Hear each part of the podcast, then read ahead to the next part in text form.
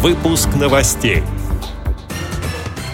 Волгоградская ассоциация незрячих специалистов «Надежда» усиливает общественный контроль. Директор Бийского филиала Центра реабилитации слепых ВОЗ ушел на заслуженный отдых. Дотронуться до Герберы. Ботанический сад МГУ провел экскурсию для людей с ограниченными возможностями здоровья. Гол в ворота. По итогам первого круга чемпионата России по футболу Б1 лидирует сборная Московской области. Далее об этом подробнее в студии Дарья Ефремова. Здравствуйте. Сегодня, 27 апреля, в Волгоградской области пройдет мероприятие в рамках проекта «Безбарьерная среда. Право для всех». Цель проекта – защита прав инвалидов и других маломобильных групп населения в Волгоградской области на доступную среду посредством усиления общественного контроля. Проект реализует Волгоградская ассоциация незрячих специалистов «Надежда». На этот раз в Октябрьском районе области на тему доступности запланированы семинары. Участники, представители органов власти, специалисты учреждений, реализующие программу «Доступная среда» и подрядные организации познакомятся с нормативно-правовыми и техническими требованиями обеспечения доступности. По словам ведущего семинара, менеджера Ассоциации «Надежда» Евгения Рыбникова, каждого из нас на определенном этапе жизни можно отнести к маломобильным людям. Поэтому, создавая доступную среду, мы отходим от усредненных потребностей некоего среднего человека, а учитываем интересы различных групп людей, тем самым делая объект более удобным для максимального количества посетителей. Конец цитаты. В Бийском филиале Центра реабилитации слепых ВОЗ состоялась торжественная церемония, посвященная завершению трудовой деятельности директора учреждения Анатолия Макаровича Останина.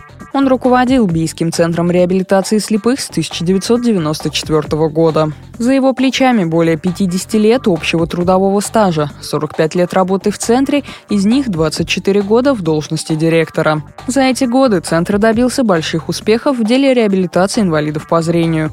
Под руководством Останина была значительно укреплена материально-техническая база.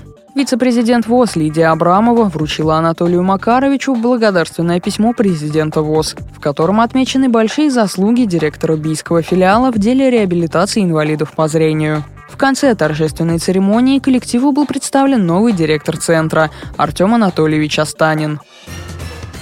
Ботанический сад МГУ «Аптекарский огород» провел экскурсию для людей с ограниченными возможностями здоровья. Гостей познакомили с весенним фестивалем цветов, а также рассказали об особенностях сада на предмет доступности для людей с инвалидностью. Кроме того, участники экскурсии посетили выставку «Гербер», приуроченную к 280-летию со времени первого описания рода Гербера.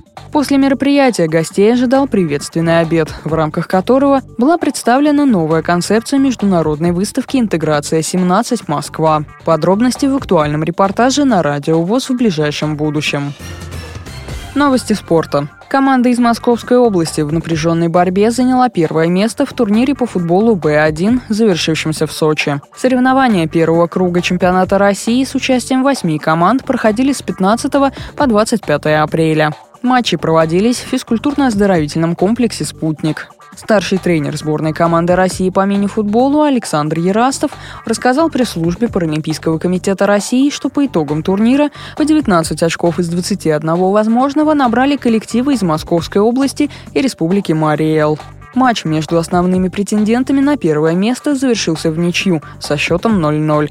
И только по лучшей разнице забитых и пропущенных мячей победителем соревнований стала команда из Московской области.